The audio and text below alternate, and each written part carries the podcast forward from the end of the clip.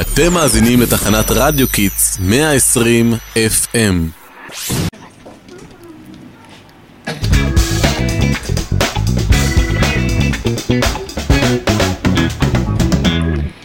שלום לכל המאזינים והמאזינות. מה שלומכם?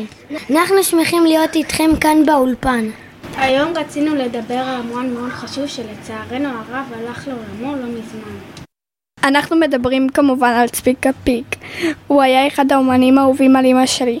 גם על אבא שלי, מעניין איזה מין שם זה פיק. צביקה פיק נולד בפולין ועלה לארץ בגיל שמונה. פיק זה שם מצחיק, יצא לי חרוז. חבר'ה, אם לצביקה פיק היה ילד בשם פו, כולם היו קוראים לו פופיק. או אם היה לו שם בש... בשם מס, מספיק, מספיק, בוא לאכול. הוא ידע לשיר ממש טוב.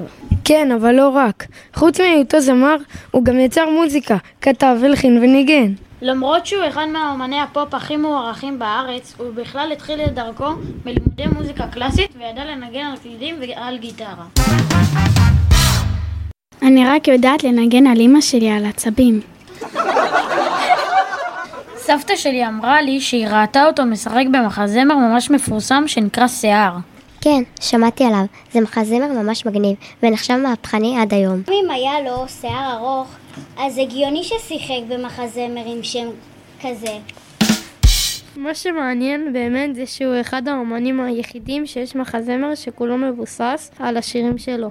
מחזמר ממש מצליח בשם מרי לו. מרי לו זה השיר שלו שאימא שלי הכי אוהבת. אולי נשמע ממנו קצת.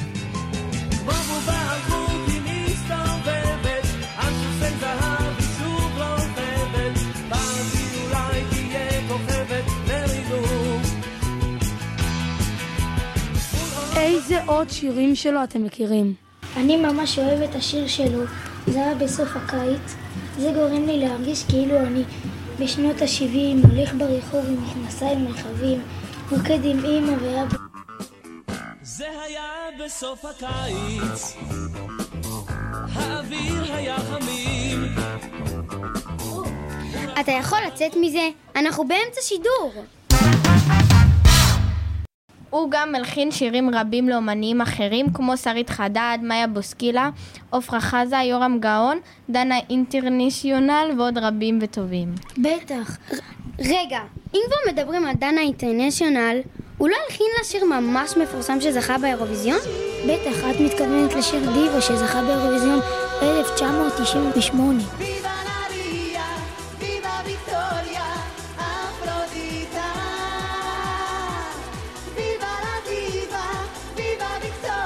יכול להיות, אני לא הייתי שם, אפילו לא הייתי של אמא שלי. זה שיר ממש איקוני, שהצליח לא רק בארץ, אלא ברחבי העולם. טוב חברים, נשמע שהוא לא היה סתם אומן, אלא מאסטרו. נכון, זה גם הכינוי שהוא קיבל. אפילו עשו תוכנית ריאליטי סביבו שנקראת המאסטרו. הלוואי עליי וה- והיו עושים תוכנית ריאליטי. הלוואי ועליי היו עושים תוכנית ריאליטי. אני פנוי. תוכנית ריאליטי שעוקבת אחריך? מה יראו כל פרק? 30 דקות שלך משחק בטלפון? כן, אני משחק הרבה בפלאפון, אבל אני גם מאוד אוהב מוזיקה. אני חושב שמוזיקה מחברת בין אנשים. תודה רבה על כל היצירות שהוא השאיר לנו.